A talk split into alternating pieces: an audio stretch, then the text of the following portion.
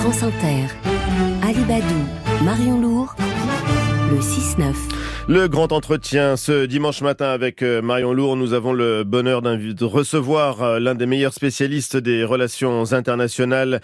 Il a longtemps été professeur à Sciences Po où il a formé des générations d'étudiants, auteurs d'ouvrages de référence.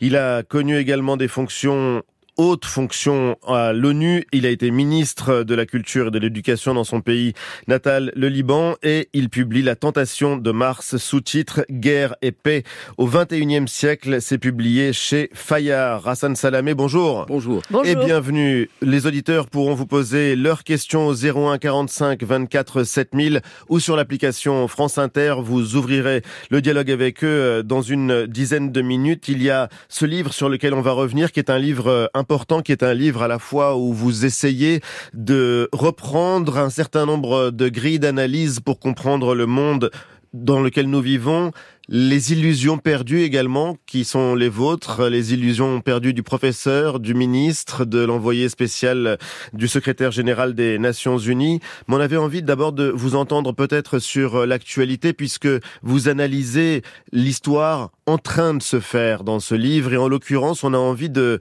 vous entendre sur ce qui se passe à Gaza. Vous étiez venu nous voir il y a quelques mois. C'était euh, après le début du conflit entre Israël et le Hamas, après l'attaque terroriste du 7 octobre et la réponse euh, violente du gouvernement israélien. Quelle est la leçon à chaud que vous tirez lorsque vous regardez cette histoire en train de se faire?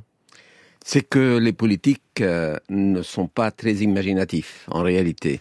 Biden a une réaction extrêmement pavlovienne, il soutient Israël et n'ose même pas imposer l'arrivée de l'aide humanitaire il se met à faire comme la petite Jordanie ou la petite Égypte en larguant de l'aide humanitaire. Expliquez-nous, parce que ce n'est pas qu'un symbole en l'occurrence, que les États-Unis larguent de l'aide humanitaire un au Gazaoui par avion. C'est un aveu de faiblesse. C'est un aveu bleu. C'est un aveu d'impuissance par rapport au gouvernement israélien. Ce qu'il fallait, c'est de pousser le gouvernement israélien à accepter l'aide humanitaire. Vous savez, un avion, quand il largue de l'aide, c'est à peu près l'équivalent de deux camions. Deux camions, c'est rien du tout. Et ça coûte 10, 15 fois plus cher. Euh, on fait ça dans des circonstances absolument exceptionnelles, en haute mer, etc., quand on a énormément de difficultés à faire. Alors que le beaucoup plus simple serait d'ouvrir les trois ou quatre points de passage importants euh, vers l'Égypte ou vers la Jordanie, éventuellement par un corridor humanitaire, pour que l'aide humanitaire vienne d'une manière normale. Et la Gaza aura besoin de 300 à 400 camions par jour au moins. Puisqu'on parle de cette histoire en train de s'écrire, qu'est-ce que vous avez vu lorsque vous avez, euh, comme tout le monde, reçu ces images de la distribution de l'aide alimentaire à Gaza qui a tourné à la catastrophe jeudi en plein visage Ce C'est pas une catastrophe, c'est aussi un crime. Parce qu'il y a eu une espèce de bousculade que nous connaissons quand les gens sont affamés. Il y a déjà une dizaine d'enfants qui sont morts, cela éprouvé euh, de famine. Donc les gens sont affamés, ils sont en train de manger du fourrage, ils ont besoin, euh, ils, sont en compétition pour les maigres rations euh, qui, leur, qui leur arrivent, mais de surcroît, il a été établi par les Américains et pas par les Gazaouis, il a été établi qu'on a tiré sur eux. Et que la plupart des 120 victimes de cette euh, de ce qu'on appelle l'incident Naboulsi, parce que c'est le nom de la place où ça a eu lieu, euh, sont morts par balle. Rassan Salamé, vous parliez des États-Unis. Un, cessez-le-feu à Gaza pourrait euh, démarrer aujourd'hui, dit un haut responsable euh, américain, si le Hamas accepte de libérer des, otages vulnérables. Euh, selon lui, Israël a plus ou moins accepté, l'expression est étrange, hein, plus ou moins accepté cet accord de trêve de six semaines. Est-ce que vous, vous croyez à l'hypothèse d'une trêve aujourd'hui, telles que sont les choses? Écoutez, je l'espère. Je l'espère. Euh, mais je dois dire que pendant les trois dernières semaines, j'ai été échaudé plusieurs fois. Hmm. J'étais en contact avec les Américains, avec les Qataris, euh, moins avec les Égyptiens, et ils m'avaient laissé entendre que cet accord auquel vous faites allusion aurait dû déjà avoir lieu il y a deux semaines. Il ne s'est pas passé. Lorsque l'émir du Qatar était à Paris il y a quoi une semaine, quelques jours, oui. euh, il y avait une possibilité d'annonce de quelque chose. Son premier ministre est reparti en catastrophe dans son pays parce qu'il y avait des négociations en cours. On a aussi senti que ça chauffait, puis ça n'a pas eu lieu. Je n'ai pas l'impression que le gouvernement israélien est très pressé d'arriver à un accord. Euh, et euh, du côté de Hamas, euh, je crois qu'ils mettent des conditions qui concernent maintenant le jour d'après. C'est-à-dire qu'est-ce qui va leur arriver, qu'est-ce qui va arriver à leurs militants et qu'est-ce qui va arriver au territoire de Gaza. Donc il ne s'agit plus d'une simple négociation. Et en particulier, ils voudraient un cessez-le-feu ouvert et pas un cessez-le-feu de quelques jours dans lequel ils rendraient une partie des otages et puis recommenceraient à subir le poids de la machine de guerre israélienne. Ce que dit la Maison Blanche aujourd'hui, c'est la balle est dans leur camp, c'est le Hamas maintenant qui doit... Oui, les Américains ne sont pas le plus impartial des acteurs dans cette euh, affaire. Pourquoi la tentation de Mars, Hassan Salamé C'est le titre de ce livre dont je disais qu'il était euh, passionnant, qui est un livre mélancolique, mais qui, euh, malgré tout, en appel aux, politiques, c'est une référence euh, à un grand penseur des relations internationales, Robert Kagan, à son essai La puissance euh, et la faiblesse. Mars, ça représente le dieu de la guerre. Le dieu de la guerre. Le dieu de la guerre. Et je dois avouer que ce livre, j'ai commencé par l'écrire, par l'écrire au mode futur. C'est-à-dire, j'ai commencé à dire, voilà ce qui va se passer je pense que la Russie risque d'envahir à nouveau l'Ukraine. Ah. Oui. Je pense que ça va exploser au Moyen-Orient. Je pense qu'il y aura une tension autour du, du détroit de Taïwan, etc. Ça pendant le, le, Covid. Et ensuite, quand malheureusement euh, Poutine a envahi l'Ukraine, quand ça a explosé au Moyen-Orient, pas tout à fait à l'endroit où je le présente, où je le pressentais. Moi, je pressentais une explosion plutôt en Cisjordanie qu'à Gaza. Et je continue d'avoir très peur euh, d'une explosion de violence en Cisjordanie. Euh, eh bien, j'ai dû passer du futur au présent. Parce que dans ce mode-là, les choses, euh, comment dirais-je, l'actualité me dépassait. J'annonçais des choses qui commençaient à arriver. Et la conflictualité, partout présente, Vénus aurait été le rêve d'une paix perpétuelle. C'était aussi l'idée que vous aviez d'un moment il y a 30 ans où l'on croyait aux convergences. Oui. Cet espoir-là a disparu. Vous l'avez perdu. Cet espoir, et ce n'est pas moi qui l'ai perdu. La réalité, c'est que toute une génération qui a vécu l'année 1990 comme une espèce de soulagement, comme un, un tournant capital des relations internationales, a découvert, après une quinzaine d'années, que ces espoirs étaient trahis. Et je prends des éléments pour tenter de tester euh, euh, cette euh, hypothèse. Parce que ce que j'essaye de faire dans ce livre, c'est d'offrir une grille de monde qui devient de plus en plus agité et qu'il est difficile de résumer en une phrase ou deux. Donc, je, je prends un critère après l'autre. Prenez la démocratisation. En 1990, on est en plein troisième vague démocratique. Pour la première fois de l'histoire, plus de la moitié de l'humanité vit sous un régime démocratique. Euh, tous les pays de l'Est euh, ont adopté, après la chute du mur, euh, le régime démocratique. L'Amérique latine a chassé ses caudillos. Euh, L'Afrique va de conférence nationale en conférence nationale. Donc, on est, il y a une vraie raison, pas une illusion, mais une vraie raison d'être optimiste. Eh bien, qu'est-ce qu'on voit à partir de 2003-2004 Un reflux. on voit un reflux. On voit un plateau d'abord. Euh, c'est-à-dire ça s'arrête autour de 52% de l'humanité, et puis on commence à voir des coups d'État dans le Sahel, des coups d'État en Birmanie, des coups un coup d'État en Thaïlande. On, va, on voit aussi que dans des pays qui ont adopté la démocratie, ou quelques formes de démocratie, c'est une démocratie qui n'est pas tout à fait convaincante, parce que c'est une démocratie fondée sur l'ethno-nationalisme. Donc, qui serait dû au vote? Et ça, c'est absolument passionnant d'ailleurs de voir que vous rappelez que cette année-ci, en 2024, plus de 4 milliards 200 millions d'habitants seront appelés aux urnes dans de très nombreux pays, mais que ça ne veut pas malheureusement dire que la démocratie se porte particulièrement bien.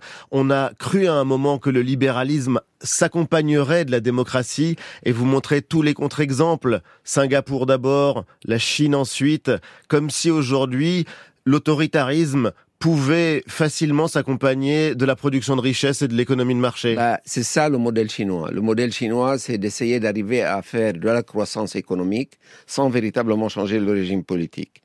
Le pari de 1990 n'était pas ça, était le fait que si on a de la croissance économique, elle va produire une, classe, moyenne euh, suffisamment autonome pour exiger des réformes politiques. Eh bien, ça ne s'est pas fait en Chine, ça ne s'est pas fait au Vietnam, ça ne s'est pas fait ailleurs. Et qu'est-ce qu'on voit? Les libéraux qui disaient ils n'auront pas de croissance économique tant qu'ils ne, font pas de réformes politiques, eh bien, ils ont eu tort. Il y a eu une année, je me rappelle, je crois que c'était 2009, où les dix plus hauts taux de croissance dans le monde étaient dans dix pays autoritaires. Donc, pour ceux qui disent l'autorité, la, la, comment dirais-je, la libéralisation économique va à la libéralisation politique et vice versa, se sont trompés. Hmm. Mais il y a pire que ça. Il y a dans beaucoup de pays, comme la Russie, la Turquie, l'Inde, oui. Euh, il y a une espèce de d'évaluation de la démocratie. On prend juste la technique euh, électorale et on baptise ça démocratie. Ce n'est pas vrai. Ce n'est pas vrai. on ne peut pas réduire un régime démocratique à la pratique électorale. Euh, parce que la pratique électorale, les autoritaires ont trouvé mille moyens d'en dévoyer le sens. On a compris, Hassan Salamé, qu'on a eu donc en Occident cette illusion et on s'est trompé que la démocratie et que la mondialisation allaient euh, euh, nous garantir la paix. Et là, aujourd'hui, quand vous entendez euh, le président Emmanuel Macron parler d'envoyer des troupes au sol en Ukraine, quand il dit que rien n'est exclu, ça prouve en fait que la guerre n'appartient pas au passé. Est-ce qu'on peut franchir ce seuil de belligérance, comme dit l'exécutif aujourd'hui? Écoutez, l'Europe a été la plus tardive à comprendre le monde tel qu'il se fait. Elle a dormi sur ses lauriers d'une Vénus euh, qui a cru aux idées de Fukuyama. la, dernière, la dernière ville où on a cru à Fukuyama, c'est Bruxelles c'est-à-dire l'idée que la mondialisation, la démocratisation, la révolution technologique, euh, la baisse des budgets militaires était un processus irréversible. Eh bien, qu'est-ce qu'on découvre aujourd'hui? On découvre que tous ces processus sont réversibles qu'il y a moins de démocratie aujourd'hui qu'il y en avait une quinzaine d'années, qu'il y a moins et il y a beaucoup plus de contraintes sur la mondialisation aujourd'hui avec les sanctions, avec le boycott, etc., qu'il y en avait il y a 15 ans. On trouve aujourd'hui que la révolution technologique, après avoir servi le consommateur en lui donnant un smartphone, en le transformant en reporter, en le transformant en éditorialiste, aujourd'hui la révolution technologique agit principalement au profit des gouvernements et non pas du consommateur. Et finalement, et je voudrais insister sur ce point, c'est le dernier chapitre de mon livre, euh, il y a aussi un tabou qui est tombé ces dernières années, et c'est le tabou nucléaire. C'est-à-dire, lorsque Poutine, encore il y a trois jours, nous menace, menace de revenir à la, ce que son premier ministre de l'époque, Medvedev, avait déjà fait, et lui-même aussi d'une manière plus allusive, mm.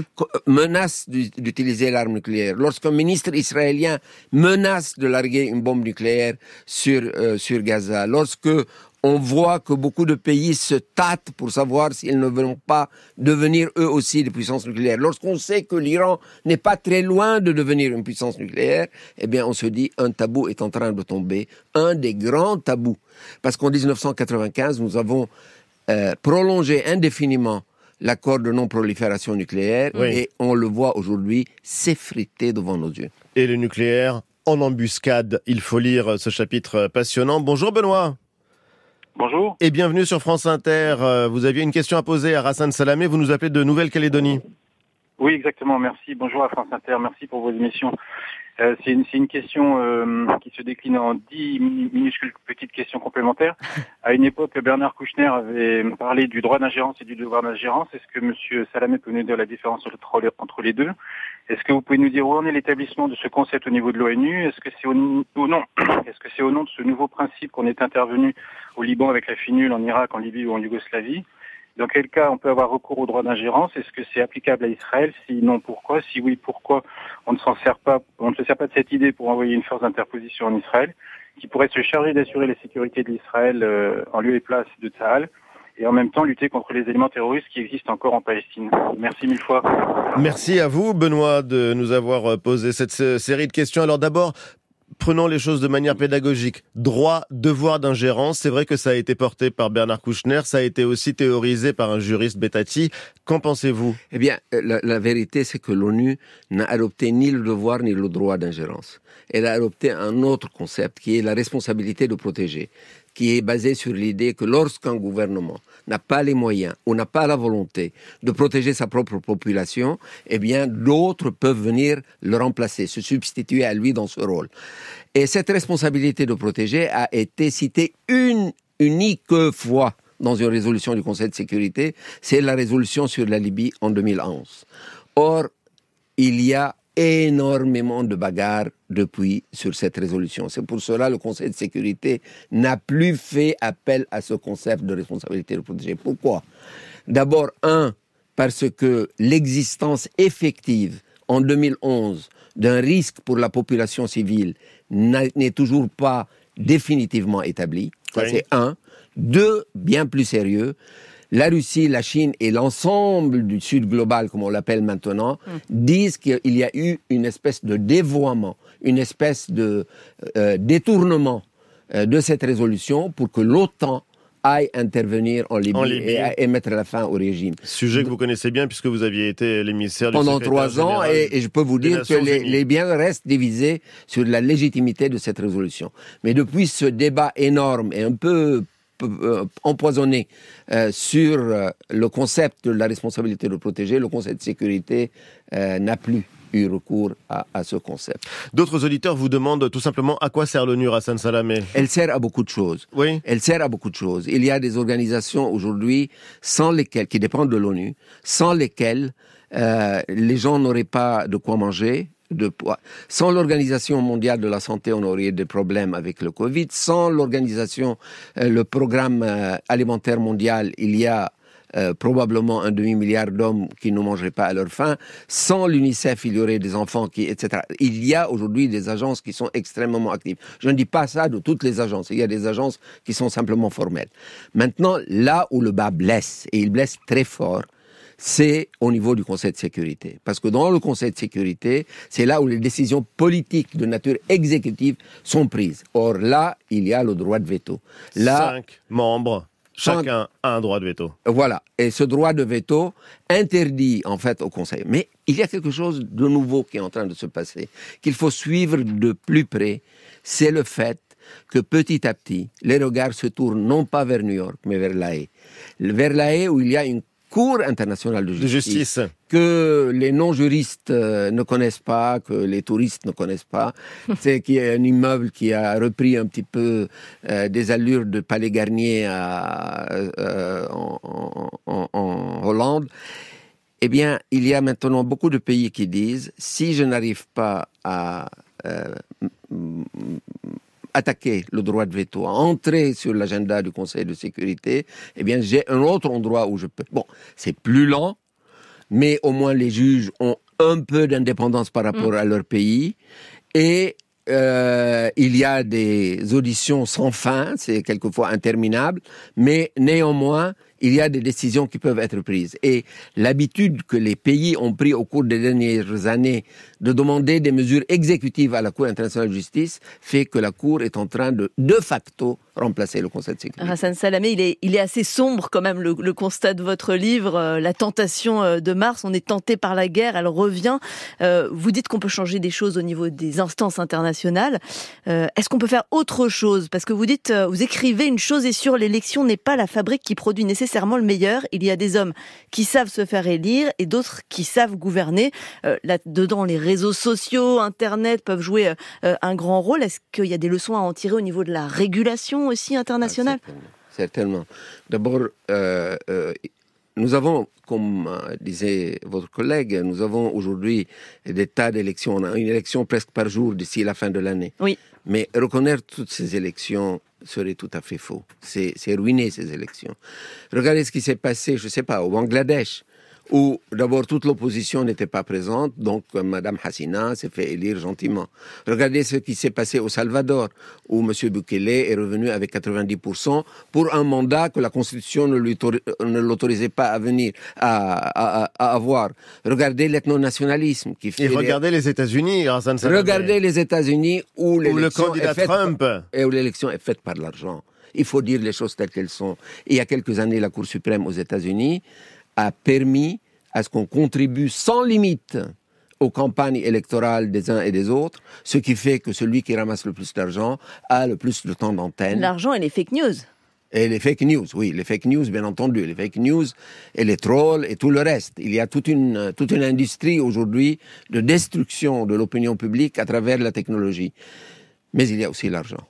Et aux États-Unis, l'élection est obérée, obérée par votre capacité à ramasser ou non de l'argent. C'est assez déroutant, Rassan Salamé, de vous euh, lire et poser cette question. Faut-il accepter que les lumières soient éteintes? C'est une question vertigineuse que vous posez euh, dans votre livre et vous dites qu'il ne faut pas oublier, quand on veut comprendre le monde, de lire les livres d'histoire, mais aussi les biographies des dirigeants. Pourquoi? Parce que je pense que, euh, je cite d'ailleurs Kissinger, euh, Kissinger dit, Kissinger a été prof comme moi, et puis il est entré dans la vie active un peu comme moi. Donc, je n'ai pas dit que c'est mon modèle, parce que je ne suis pas d'accord avec lui sur l'essentiel, mais euh, il a dit une phrase qui m'a fait beaucoup réfléchir. Il a dit, lorsque j'étais professeur, je regardais beaucoup les forces profondes des sociétés comme les acteurs du changement du système international. Mais quand je suis entré à la Maison Blanche, j'ai changé d'avis et je pense que ce sont les hommes qui changent euh, l'histoire et que des décisions faites par X, Y ou Z peuvent avoir un effet énorme euh, sur euh, le système international, ce que je n'imaginais pas en tant que professeur. Eh bien, une expérience qui n'est pas entièrement différente m'est arrivée.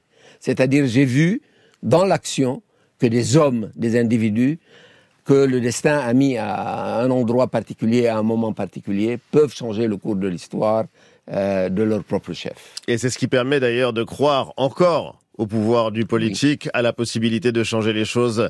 Merci infiniment, Rassan Salamé, d'avoir été l'invité de France Inter. C'est donc euh, La tentation de Mars, guerre et paix au 21e siècle. C'est publié chez Fayard. C'est passionnant et on le recommande chaleureusement. Bonne journée. Merci.